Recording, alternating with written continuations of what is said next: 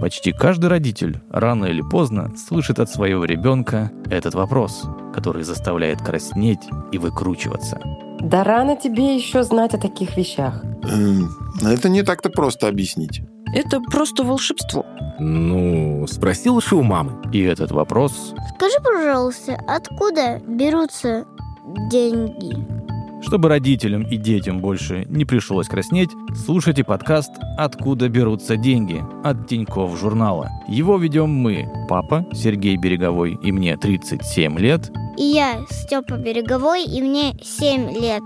Вместе с сыном мы поговорим обо всем, что вы хотели знать о карманных деньгах и других финансовых вопросах, но стеснялись спросить.